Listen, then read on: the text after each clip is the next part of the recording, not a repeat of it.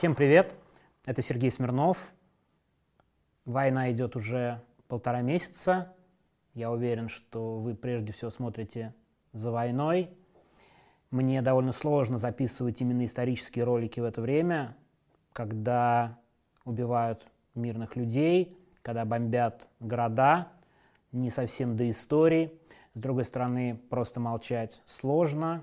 Поэтому сегодня еще один ролик скорее войне, чем исторический о другом СССР, но я постараюсь совместить. Небольшая техническая часть. Вы наконец-то не увидите перед началом этого ролика ни в самом ролике, ни в описании плашки о том, что я иностранный агент. Да, я не в России и считаю, что эту плашку теперь ставить не нужно. Не вижу в ней никакого смысла. Но это влечет, конечно же, другие проблемы. Я как раз об этом кратко хочу сказать. Вы наверняка заметили, что у вас не проходят платежи с российских карт на Patreon, потому что Patreon заблокирован. Многие в качестве альтернативы Patreon запустили российские платежные системы. Я вот хочу сразу предупредить, что я этого делать не буду по одной простой причине. Дело в том, что по закону об иностранных агентах, вероятно, меня ждут штрафы в ближайшее время. Эти штрафы могут быть очень большими, потому что я не просто Сергей Смирнов, иностранный агент, но и главный редактор «Медиазоны». Вот на «Радио Свобода» уже штрафов где-то миллионов на 200. И не хочется, чтобы ваши донаты шли на оплату этих штрафов, поэтому ничего в России я открывать не буду. И активно призываю тех, кто находится за границей, кто пользуется какими-то другими системами, подписываться на Patreon, именно вас. Ну и, конечно, криптовалюта – это сейчас, наверное, самый удобный выход. Так что, повторю, к сожалению, никаких российских карт больше не будет – если вы хотите поддержать Patreon с иностранных карт и криптовалюта. Большое спасибо. Эта техническая часть закончена. Переходим к истории. Знаете, вообще с началом войны, а я записываю этот ролик в пятницу, сегодня был нанесен страшный удар по вокзалу в Краматорске, с самого начала войны многие спрашивают, а почему же в России такое отношение к этим событиям? Почему в России так мало людей, которые выступают против войны. Ну, можно долго говорить про репрессии. Это действительно так на самом деле. Я хочу поговорить еще об одном факторе, о так называемом ура-патриотизме. Дело в том, что на самом деле классическая реакция на войну очень часто в обществах, которые долго насаждается культ милитаризма, это всяческое одобрение войны. И мы сегодня поговорим как раз о той самой реакции первоначальной на войну. И не надо думать, что сейчас некая уникальная ситуация такого одобрения вооруженных действий, одобрения нападения, одобрения агрессии. Увы, в истории это было неоднократно. И мы сегодня попробуем разобрать, как это было раньше – и к чему в итоге привело. На самом деле тут можно долго разговаривать про теорию войн. Мы сразу перейдем, наверное, к XIX веку, тому периоду, о котором я уже достаточно много говорил. Когда, наконец, появляется общественное мнение, тогда это общественное мнение и надо готовить к войне. Это, безусловно, задача государств, так как у нас, вот это очень важно понять, путинская Россия, путинский режим – 20 лет готовил граждан страны к войне. Это была намеренная подготовка к войне. Все началось в Чечне, с операцией в Чечне, а потом российское общество планомерно пропаганда готовила к войне. Вот это насаждение, что мы самые сильные, что нас все вокруг не любят, что если что мы отстоим, если что мы нападем. Это и есть целенаправленная подготовка общественного мнения к войне. Но опять же повторю, то же самое было и в истории. И когда появляется общественное мнение, конец XIX века, ну плюс-минус, на самом деле на Западе чуть пораньше, это общественное мнение тоже готовят к войне. И это было неоднократно. Ну, начну я, наверное, с Крымской войны и с русско-турецкой войны 1877-78 года. Мы, кстати, сегодня поговорим не только о войнах, а и о так называемых победах России в войнах. Вот, например, поражение в Крымской войне, я, мне кажется, о нем довольно подробно рассказывал в роликах. Важно, что изначальная реакция на эту войну была очень похожа. Турки какие-то. Да мы же их быстро разгромим. То, что Николай сделал так, что Россия оказалась в изоляции, никого особо не смущало. Конечно, в 1953 году, когда началась война, общественного мнения по факту еще ну, особо не было, потому что Николай, он прям зачистил всю площадку. Помните дело Петрошевцев, жалкое подобие общественных дискуссий закончилось показательной инсценировкой казни, поэтому общественного мнения особо не было. Но была представлена только такая ура-патриотическая позиция, и она была, ой, мы легко победим в войне, никаких проблем нет, и поэтому голосов критиков и чем-то недовольных слышно, разумеется, не было. Но в этом отношении очень важно, что поражение в Крымской войне, а это же было классическое поражение, чем-то вот напоминающее сегодняшнее время, Николай решил, что за пару дней он возьмет, ну не Киев, а, наверное, Стамбул, Ему казалось, что победа близка, вот сейчас он возьмет проливы, а вдруг оказалось, Россия в дипломатической изоляции, он надеялся на помощь Пруссии и Австрии, получил довольно враждебный нейтралитет. Это сейчас примерно такие же надежды почему-то Лавров испытывает в отношении Китая и Индии. Мне кажется, если Лаврову отрубить голову, он еще полгода будет рассказывать о том, что мы с китайцами лучшие друзья, лучшие партнеры, и, конечно же, будем выступать против монополии Соединенных Штатов Америки в мировой политике. Хотя китайское руководство крайне прохладно отнеслось к этой, в кавычках, спецоперации и вообще не выказывает никакого намерения открыто поддержать действия России и открыто поддержать российскую агрессию в Украине. Оказавшись в изоляции, Тут мы уже переходим к интересному другому феномену. Как ни странно, поражение в Крымской войне, оно повлияло позитивно на общественное мнение в том смысле, что после поражения стали возможны дискуссии. Ну, разумеется, прежде всего это было связано со смертью самого Николая. Тем не менее, когда ты говоришь, мы сейчас их легко разобьем, русская армия самая сильная, а вдруг оказывается поражение за поражением – не надо забывать, что русская армия потерпела серию поражений в этой войне. Десант французский британский, и частично итальянский, да, это был королевство Сардинии, высадился в Крыму. У нас принято говорить о героической осаде Севастополя. Ну, действительно, оборона Севастополя была, но вы представляете себе, Флот затоплен. Главная крепость обороняется с большим трудом и в итоге тоже падет. Так себе, правда же? Итоги войны-то, если разбираться. Поражение абсолютно очевидное. Мы, кстати, потом поговорим, что вот эти примеры героической обороны Севастополя, она абсолютно такая историческая штука, но мало кто знает настоящую правду, что это было поражение, что Севастополь пришлось в итоге сдать. Вообще вот эта удивительная вещь меня как историка всегда очень беспокоит, что у нас, вот все говорят, у нас плохие учебники истории. Ну в смысле плохие учебники истории? У нас в учебниках истории написано, что, например, русские войска э, как минимум сыграли в ничью в Бородино. Да? Ну, то есть, а вообще общепринятая точка зрения, что при Бородино русская армия выступила отлично. Но посмотрите на итоги. 26 тысяч погибших у французов, 44 тысячи у русских, и русские войска в Бородино отступают. Как вообще итоги этого сражения называются? Равно как и героическая оборона Севастополя. Понятно, что она была длительной, но город пал, и без особо крупных жертв со стороны нападающих. Это тоже довольно важно.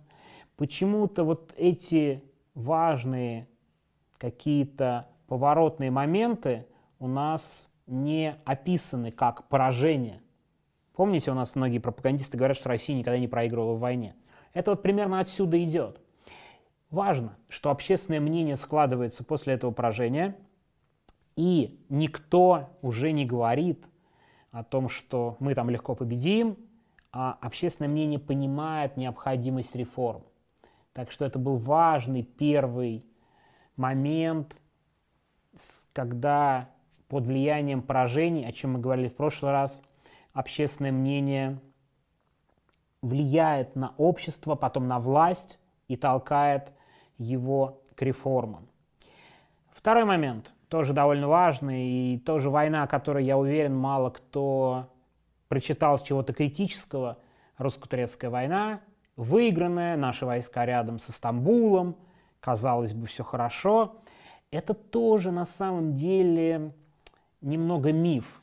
Казалось бы, действительно, кстати, Россия вышла из изоляции, заручилась поддержкой других стран – Война русско-турецкая была гораздо лучше подготовлена. Очень важно, что Россия провела большую работу с общественным мнением, ну, как могла в то время, что русско-турецкая война, она освободительная для народов Балкан, ну, что было в определенной мере действительно правдой, хотя Россия решала еще и свои задачи, но тем не менее. Но при этом очень приветствую войну изначально – это было действительно так. Многие даже критически настроенные люди, студенты, революционеры, кому не очень нравился режим Александра II, они скорее приветствуют эту войну, приветствуют освободительное движение на Балканах. Многие даже едут туда воевать, но война проходит далеко не так гладко, как часто написано в учебниках. Что мы помним про войну? ну вот если так кого-то спросить, русско-турецкую войну, самые какие-то важные события. Наверное, это Шибка, оборона Шибки. Заметьте, вроде подавляющее преимущество, но почему-то перевал необходимо оборонять в героических условиях. И второй довольно неприятный момент – это осада Плевны. Несколько провальных штурмов, крайне неудачных, и город очень долго осаждают русские войска с потерями. Война очень сильно затягивается. И опять же, первоначальное общественное мнение, что вот это все легко, это мы быстро закончим, довольно быстро натыкается на реальность. Оказывается, русская армия даже после реформы не настолько превосходит турецкую. Такая неожиданность была, потому что Турция оказалась умирающим государством которая вот-вот падет. И это добавляет критического отношения к правительству. Помните, когда я рассказывал про народовольцев, о ситуации, о том, что не удалось полноценно сместить акценты во внешнюю политику? 1978 год заканчивается война, а настоящий рассвет народной воли – это как раз 1879-1880 год. И это все закончилось убийством царя Александра II. Вы можете посмотреть ролик. Но важный фактор. Сначала власти попытались общественное мнение и там недовольство свернутыми реформами обернуть внешне, на внешнего врага. Изначально получили поддержку, ну это правда, изначально получили поддержку, но тяжело идущая война, сложности на фронте, коррупция, вы что, думали, в Российской империи не было коррупции? Это все заканчивается тем, что значительная часть общества понимает, что внешние проблемы, война, ничего внутри страны не решает, и более критически относится к правительству. То есть даже выигранная русско-турецкая война привела к очень серьезному обострению внутриполитической ситуации, а потом и такому рассвету революционеров, народной воли. Недаром Владимир Ленин говорил о второй революционной ситуации как раз примерно в это время. Так что изначальный ура-патриотизм, он постепенно превращается в недовольство собственным правительством, тем, что оно не может на фронте, что задачи, которые об освобождении ставили перед ними, не особо выполняются, что в армии коррупция, что управление не очень хорошее, что императорская семья скорее мешает, чем помогает войскам. Между прочим, генерал Скобелев – это отдельная тема, вот сейчас не хочу уходить в конспирологию, но есть такие стойкие теории, что генерал Скобелев, герой русско-турецкой войны, он вообще-то сочувствовал народовольцам и даже, возможно, пытался наладить с ними контакты. Но вот представьте себе, какая ситуация, не хочу уходить в конспирологию, потому что ну, настоящих доказательств этому нет. Там есть подозрительная смерть, есть контакты какие-то в генштабе с народовольцами, а они действительно были. Ну, то есть тут прямо для конспирологии очень благодатная почва.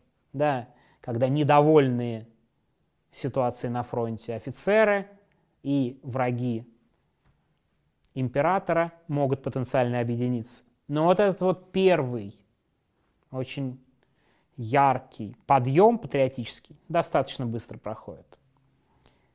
Хочется, чтобы вы, когда вы смотрите там этот ролик, когда война еще не идет два месяца, помнили, что ничего супер уникального у нас в истории нет. Первые месяцы подъем, потом он сменяется несколько другим отношением. Ну, а теперь мы переходим, наверное, к самым ключевым примерам тех событий, которые схожи с сегодняшними. Это русско-японская война и Первая мировая. Вот очень важно понимать про русско-японскую войну. Я отдельно буду рассказывать об этом в цикле про русскую революцию, и сегодня вряд ли это будет полноценный рассказ. Важно, что сам Плеве, но его есть известная фраза, что для предотвращения революции нам нужна маленькая победоносная война. Но представляете себе, это как путинский рейтинг в 2014 году. Он низкий, нам нужна некая маленькая победоносная война, чтобы он вырос. Равно как и в 2022 году схожая ситуация. Я уверен, что они смотрят на рейтинги и на них ориентируются в том числе. Поэтому вас не должен смущать высокий рейтинг изначально. Маленькая победоносная война – это такой готовый рецепт. Что же случилось с русско-японской маленькой победоносной войной? Опять хочу сказать, что изначально в высших сферах в обществе было такое ощущение – Япония? То есть нам придется эти острова брать, уничтожать их уникальную культуру, ну на кого они поперли, вообще шансов нет – и классическое русское «шапками закидаем». Это же абсолютно классический пассаж. То есть изначально сторонники войны, сторонники решения конфликта с Японией вооруженным путем надеялись, что это поможет, извините за, наверное, не совсем корректное сравнение, но повысить рейтинг царя в то время и укрепить его позиции – которые уже не были безупречными, очень много недовольных, много среди общества настроений, что нужны изменения, что нужны ограничения царской власти, и поэтому маленькая победоносная война. Я сейчас процитирую знаменитого историка искусств, человека, который стоял у истоков объединения мир искусств, он был его лидером – Александр Бенуа, человек удивительной судьбы. Ну, если совсем кратко сказать, представляете себе человека, который в 1926 году уехал из СССР во Францию. То есть это уже о многом говорит, но такой классик русского искусства. Он оставил очень интересное и точное описание русско-японской войны в общественном мнении. Сейчас я их процитирую. Новый 1904 год начинался фортиссимо с грохота внезапно начавшейся войны с японцами. Почти все отнеслись к ней с удивительным легкомыслием, как к какой-то пустяшной авантюре, из которой Россия не может не выйти победителем. Подумайте, эти нахалы-япошки, макаки желтомордые, и вдруг полезли на такую махину, как необъятное государство российское, с его более чем 100-миллионным населением. У меня и у многих зародилось даже тогда подобие жалости к этим неосторожным безумцам. Ведь их разобьют два счета, ведь от них ничего не останется. А если война перекинется к ним на острова, то прощай все их чудесное искусство, вся их прелестная культура, которая мне и друзьям особенно полюбилась в последние годы. Узнаете чем-то знакомые интонации? И надо понимать, что это Александр Бенуа, даже он пропитался под такими настроениями. Он пишет через некоторое время о том, как происходили события, продолжение его цитаты. Недолго, однако, пребывало русское общество в неведении настоящей силы нового презренного врага. Постепенно положение стало меняться. После гибели Петропавловска и битв при Леодане и Мукдене, после ряда отходов на заранее укрепленные позиции, японцы, макаки, перестали быть смешными – русское общество вспомнило о воинском духе и воинских доблестях этой страны самураев и поняло, что надо дать достойный отпор. Ну вот ты читаешь, да, эти строки про отход на заранее подготовленные позиции, о том, что ждали одного, оказалось другое. Надо понимать, что настроения такие, которые описывает Бенуа, появились не в первый месяц и даже не во второй месяц чем хуже идет война, тем меняются настроения в обществе. Вы думаете, наши власти этого не понимают?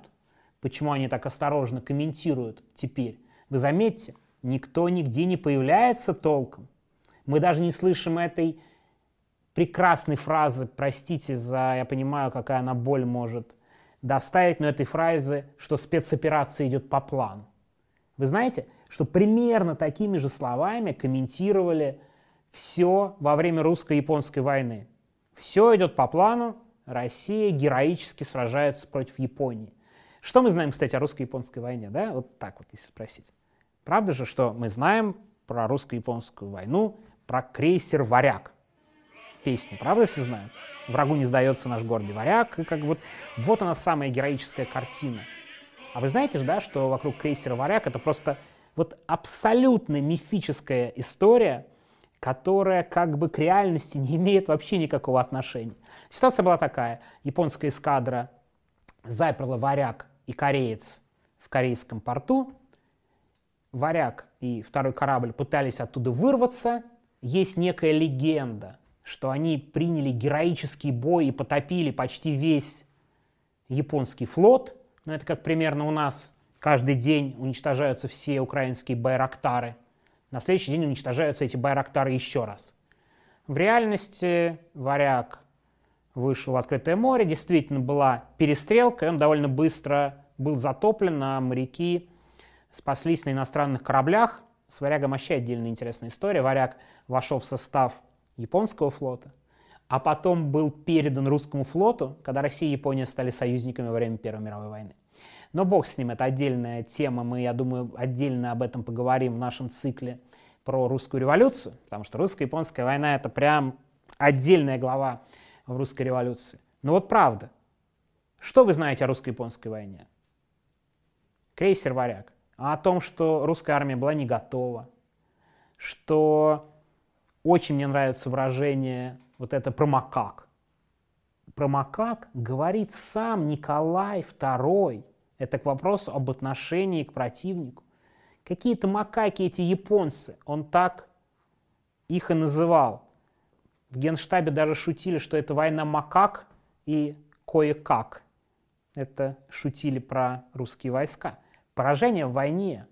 Россия идет на Портсмутский мир и отдает острова и половину Сахалина. И то, кстати говоря, это был большим достижением дипломатическим графа Витта. Но мы же про общественное мнение. Изначально вот это вот шапка закидательства. А что же происходит потом?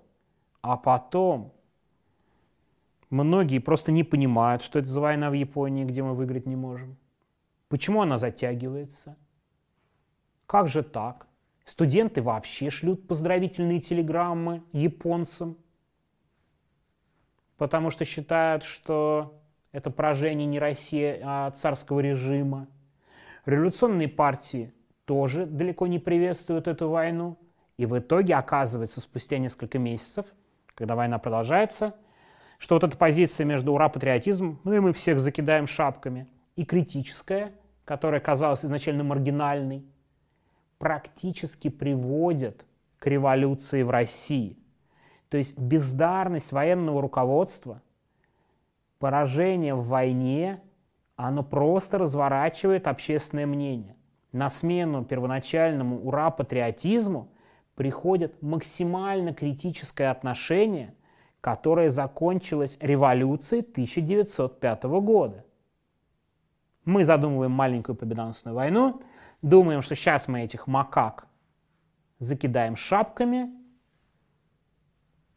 а все заканчивается революцией. Общественное мнение разворачивается во время войны. Не надо недооценивать людей, которые могут менять свою позицию. Возможно, это будет не радикально, как там в 1905 году. Возможно, это будет постепенно. Но чем дольше идет война, тем сложнее ура-патриотам, тем тщательнее сами эти ура-патриоты, а это очень важно, начинают искать врагов среди своих же. Мы, кстати, это сейчас замечаем. Не знаю, видите, какая начинается травля буквально Дмитрия Пескова со стороны патриотов и даже некоторых официальных лиц. Травля. Дмитрий Песков затравлен кремлевцами. Я с трудом представляю, что я эту фразу вообще сейчас говорю. Но это как раз именно с точки зрения истории вполне логично.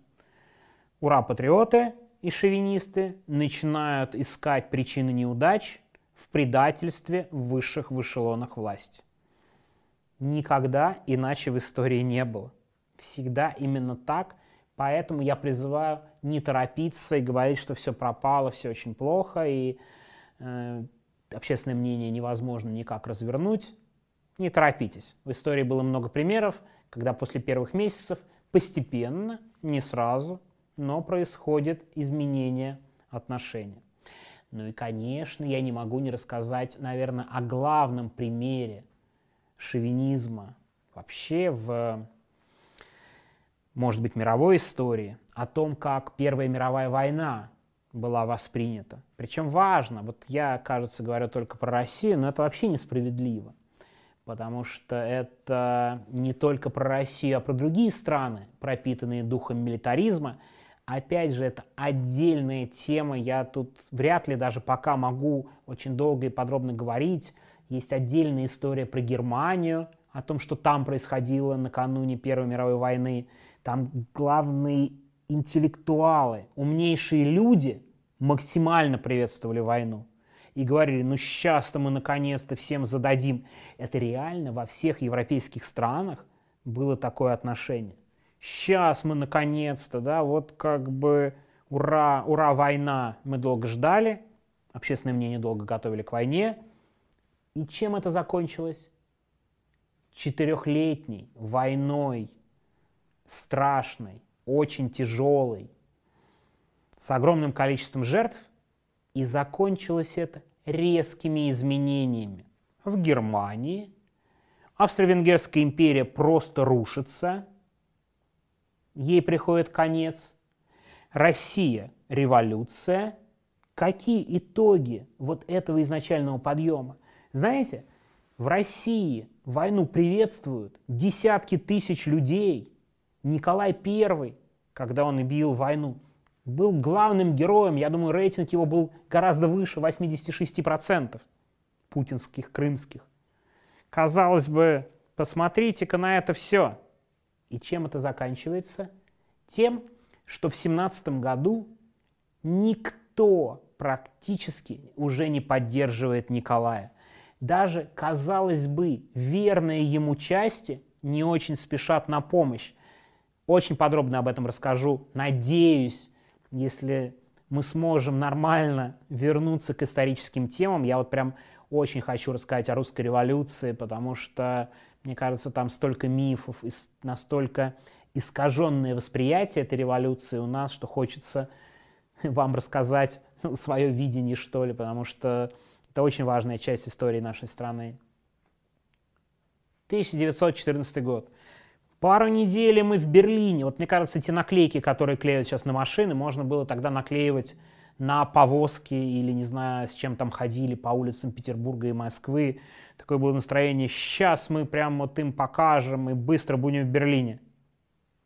Война затягивается, русские армии терпят сокрушительное поражение в Восточной Пруссии, спасая Париж. Но общественное мнение меняется не сразу, но меняется. Все больше людей призывают в армию, потому что выкашена первая волна, огромные потери на фронте, очень жестокие бои. Призыв увеличивается, увеличивается. Люди все меньше хотят воевать.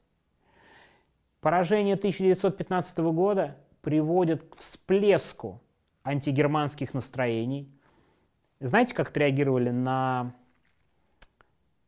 поражение 1915 года? Самый жесткий ответ был, примерно как сейчас на санкции. Переименовали Санкт-Петербург в Петроград. Ну, то есть вот дали настоящий отпор. Мне кажется, я надеюсь, сейчас они, если шампанское переименуют в, русские пузырьки, это будет примерно то же самое. Ну, правда. И, кстати, примерно как вот сегодняшняя гопота, вот эта кремлевская нанятая, а, также грабят и разбивают немецкие магазины с немецкими фирмами, в том числе в Москве. Хороший ответ, правда, на поражение? Очень разумный. Но вот эта ярость проходит, а потом все больше и более глубокое опустошение. Главным лозунгом 1917 года становится лозунг «Нет войне». Большевики это уловили. Большевики только из-за лозунга «Нет войне» приходят к власти. Им достаточно было всего двух слов. Понимаете? Два слова привели большевиков к власти. Это абсолютно так, потому что Временное правительство не до конца понимало, что происходит, и решило продолжить эту войну, выполняя обязательства и все прочее. К вопросу от 1914 года, от полного принятия этой войны, полного ура-патриотизма к 1917. Все заканчивается, никому не надо. Так что я к тому, что полтора месяца прошло, я бы не делал далеко идущих выводов. Не надо расстраиваться о том, что все за войну. К сожалению, вот этот изначальный патриотический угар довольно часто бывает в истории. Если общество долго готовит к войне, патриотический угар в начале войны силен. Власти дальше будут делать все, что от них зависит, чтобы не было никаких альтернативных голосов. Отсюда блокировка сайтов. Потому что они понимают, чем дольше идет война, тем больше людей будут относиться к ней критически. Чем больше будет обвинений друг друга в предательстве – так что не надо сразу посыпать голову пеплом, расстраиваться. Давайте посмотрим, что будет дальше. История здесь нам в помощь. Общественное мнение меняет свое отношение к войне и отворачивается от ура-патриотизма и шовинизма.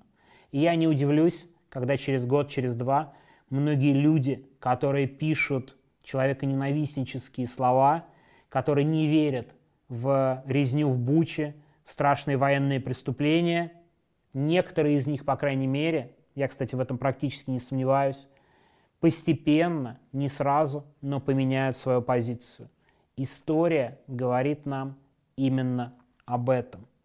Никогда ура-патриотизм нельзя поддерживать на протяжении длительного периода времени наша сегодняшняя небольшая лекция. Да ладно лекция, я вообще это назвал практически небольшой колонкой. Заканчивается не очень глубокая, конечно, примеров не так много, но я хотел вот этот тезис до вас донести. Шовинизм и ура-патриотизм не бывают бесконечными. Давайте не расстраиваться, давайте убеждать своих друзей, знакомых, родителей, тех, кто остался в России – кто ослеплен вот этим путинским безумием, в ваших руках изменения одного, двух, трех, пяти человек. И не расстраивайтесь, что они прямо сейчас с вами не разговаривают. Поговорите с ними через две недели, поговорите с ними через месяц. Патриотический угар не вечен. Всего доброго, спасибо. Подписывайтесь на канал, подписывайтесь на Медиазону. Странно, что YouTube еще не блокировали. Я искренне удивлен. Не факт, что его не блокируют, когда мы выпустим с вами этот ролик. Ну, а про Patreon, если вы хотите, можете переслушать в начале. К сожалению, русских карточек к Патреону больше нет. Всего доброго. Пишите своим друзьям, знакомым и родным. Вы можете повлиять на общественное настроение. Всего хорошего.